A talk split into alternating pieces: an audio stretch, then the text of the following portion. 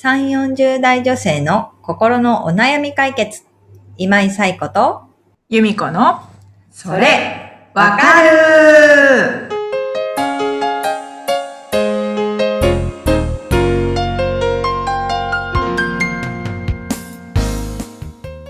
はい。ということで、えー6月第1週目のそれわかるが始まりました。皆さん、こんにちは。はい。今日も、えっ、と、皆さんにお悩みを紹介していくんですけども、実は今日のお悩みで、えーお悩み相談100件目っていうことになります。うん。なんか、まあ、おめでとうございますっていうのもね、なんか、うん。うん、ちょっと違う気もしてるけれどもでもなんかたくさんこうお悩みを寄せいただいてきたので、ありがとうございまありがとうございます。す。はいということで、うんまあ、記念すべきっていうのもちょっと違うかなとは思うんですけれども、ね一人一人のお悩みは一つずつのものだからあれですけれども、今日もお悩みをお寄せいただいてますので由美子さんご紹介をお願いします。四つ葉のクローバーさん35歳の方からです。はい仕事での悩みです。昨年結婚し、妊娠8週です。座りが辛く、仕事に行くのも大変です。ただ、まだ初期ということもあり、職場には伝えていないので休みにくいです。また、昨年メンタルを病んで一時期休んでいたこともあり、休むとまた迷惑をかけると思うと申し訳なくさらに言いづらいです。どのように両立したら良いでしょうか？というお悩みをお寄せいただきました。あはい四つ葉のクローバーさんありがとうございます。りがとうございます。はい。ね、まずは昨年ご結婚されたということでおめでとうございます。ありがとうございます。はい。今、妊娠8週で、つわりが辛いっていうことでね、つわりって本当に個人差があって、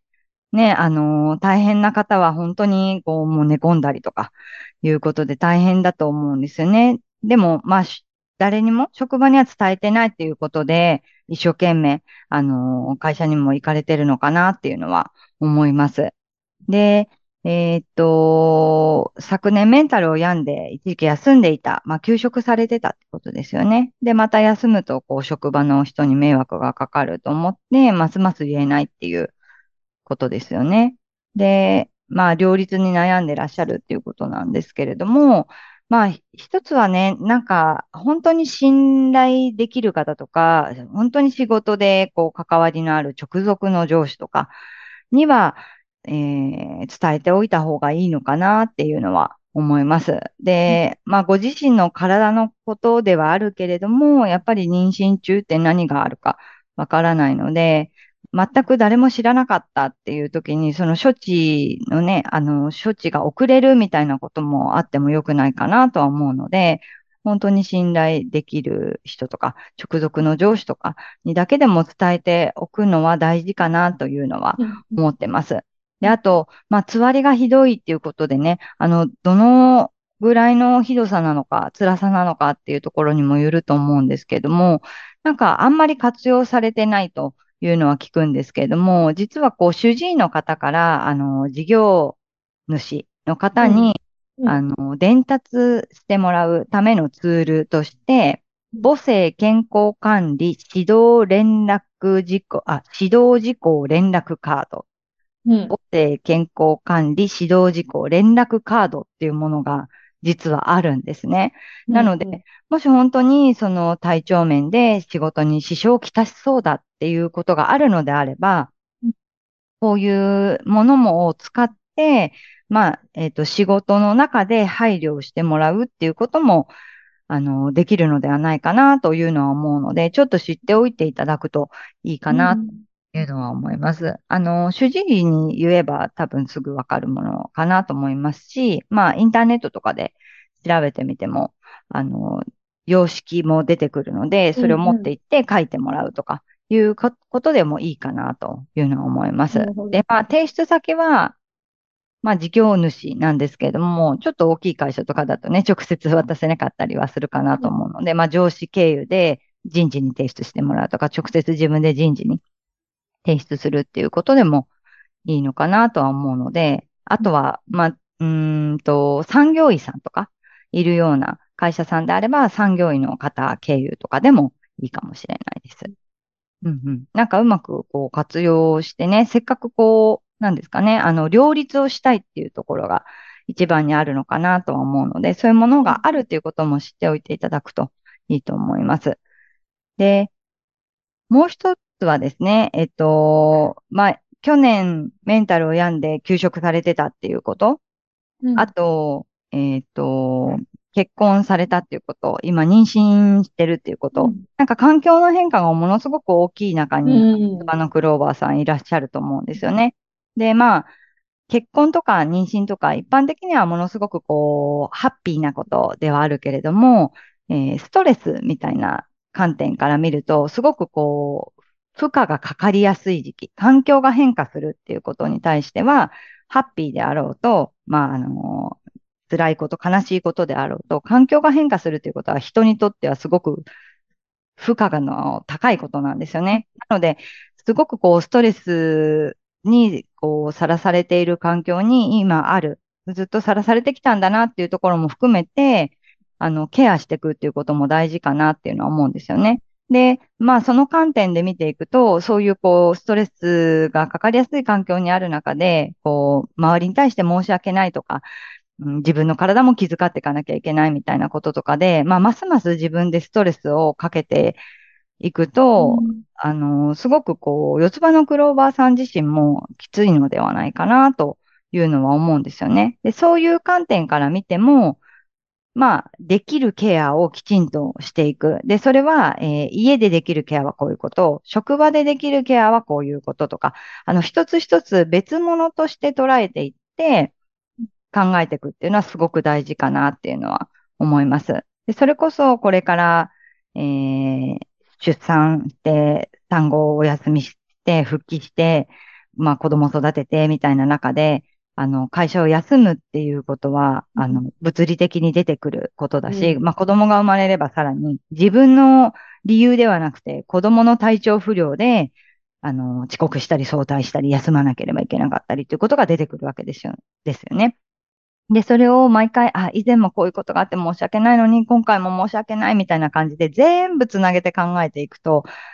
ね、それこそますます言いづらくなっていってしまいますよね。でそのしわ、しわ寄せは、多分、黒、四つ葉のクローバーさん自身にかかってくるものだと思うので、申し訳ないっていうのは、ね、あの、単体で、単発でそれぞれには思うけれども、全体として、それを捉えていくと、四つ葉のクローバーさんにとってはすごく負荷が大きいだろうなっていうのは思うので、なんか都度、あの、うん、都度のこととして捉えていく。で、この前、まあこういうことをやっていただいたので、ね、できるときに今回は自分がこういうことで、えー、補っていきますというか、うんそういう、まあ考え方とか、うんえー物理的に行動を起こしていくとか、いうことで、ご自身の負担も減らしていくようなことが、考え方ができていくといいのかなっていうのは思いました。うんうんうん。っていうことでね、まあ、このね、ポッドキャストでもやっぱりこう、つわりが辛いっていうことだったりとか、ね、仕事との両立みたいなところで悩まれる方結構多いかなっていうのはうん思うんですけど、ね、それこそ、まあ、えー妊娠、出産、あと、まあ、子育てをしていく中では、どうしてもそうやってこう、休んだりとか、誰かに迷惑をかけたりっていうことが起きてくるわけですよね。でもそれって、例えば介護みたいなことが起きたときには、えー女性に限らず男性にも、あとは、まあ、既婚か独身かとかそういうことに関わりなく起きてくることであったりするし、だから、まあ、お互い様だよねっていうところの中で、えー今回自分はこれをお願いするけれども、何かあったら私がヘルプしますっていう気持ちの中でやっていくっていうことも大事かなっていうのは、私自身はね、働き続けるっていうことを考えたときには、うん重要な視点なのかなっていうのは思っています。うん。うん、うん、うん。ゆうこさんいかがですか？そうですね。今、話聞いてて、うんその、今、四つ葉のクローバーさんは、えっと、昨年もお休みしたし、うんえっと、なかなか休みづらいってうん思ってる中で、確かに、働き続けるっていうことを考えたときに、うん。それをずーっと一連の流れで、あ、申し訳ないでし、なってたら、うんうん。うん確かに、四つ葉のクローバーさんがもったいないなと思って。うんうんううん。そうすると、さやこさんが言ってたように、もう、一つ一つのうんこのうん。出来事みたいな感じで、ああ、捉えていくのって大事なんだなっていうのは、思いましたね。うんうんうん。そう。確かにこれから先、本当に、お子さん生まれたら、本当そうですもんね。ね、そうなんですよ自ね。分の都合、自分、自分の都合というか、子供の都合で休まなきゃいけないから、そうそうそう。そうなんですよね。でうんうん。ね、それこそね、あの、四つ葉のクローバーさんがご経験されたように、こう、メンタルのことで休職するっていう方とかも、もしかしたら他にもいるかもしれない。うんうんでそういう時に、まあ気持ちもわかると思うし、その休むっていうこととか、迷惑をかけて申し訳ないっていう気持ちとかも理解してあげられると思うし、そういうところで、じゃあ、私ができることやりますよっていうのは、すごく大事かなっていうのはうん。思いますよね。うんうん。うん。ね、だあとは、まあ、制度的にね、いろんなものを使える、さっき言った連絡カードの話とかもそうですけれども、使えるものとか使って、その、ああいうカード、連絡カードができてるっていうのは、たった一人そういう人がいたから作られたものではないわけですよね。そういう方が多いからうん。作られてるうんものうん。なので、あ、他にもそういう人いるんだなっていう観点も、うん。しておいていただくといいと思いますし、うん。あの、自分では言いづらければ、自分の症状をきちんとこう、意思からうん示してもらうっていうことも、ね、正しく、こう、自分を理解してもらうために使ってもらえるツールかなっていうのも思うので、そういうところは、あの、うまく使っていくといいのかなというのは思うんですよね。やっぱりこう、四つ葉のクローバーさんのお悩みの中に、どう、どのように両立したらよいかっていうところがあるわけですよね。なんか、う、うまいこと、こう、産休、産休育休だけ取って、やめうん。ちゃおうみたいなことではなくて、両立していくっていうことがあるのかなっていうのは思うので、なので、こう、長く働くっていうことを考えた中でうん、いろんな対応を考えて、あの、実行していけるといいのかなっていうのは思いました。うん。うんうん。はい。うん。ということでね、まつわりが辛いっていうこともあって、自分でね、いろいろ考えたり動いたりっていうのも、また大変なのかなとは思うんですけれども、えーできること、あと自分が持っているリソース、さっき言った、こう、主治医から、主治医だったりとか、もしね、会社に産業医さんがいるのであれば、そういう産業医さんとか保健師さんにも相談するとか、人事の人に相談するとか、えーうん直属の上司に相談するとか、そういうこう自分が持っているリソースっていうのもね、あのー財産なので、うまくこう使っていっていただくといいのかなっていうのは思います。ということでね、辛い時期だけれども、ちょっとの乗り越えていってそうね、ですね。うん赤ちゃんが元気に育っていくといいなと思います。はい。ということで、このポッドキャストでは、えー四つ葉のクローバーさんのようにお悩みを、えー持っている方から相談をお寄せいただいています。由美子さんご紹介お願いします。番組では皆さんからのお悩みをお待ちしております。番組ポッドキャストの各エピソードページにリブラボラトリー公式 LINE の URL を載せています。公式 LINE を登録後、メニュー画面よりお悩みを投稿してください。し皆様からのお悩みお待ちしております。ております。はい。ということでね、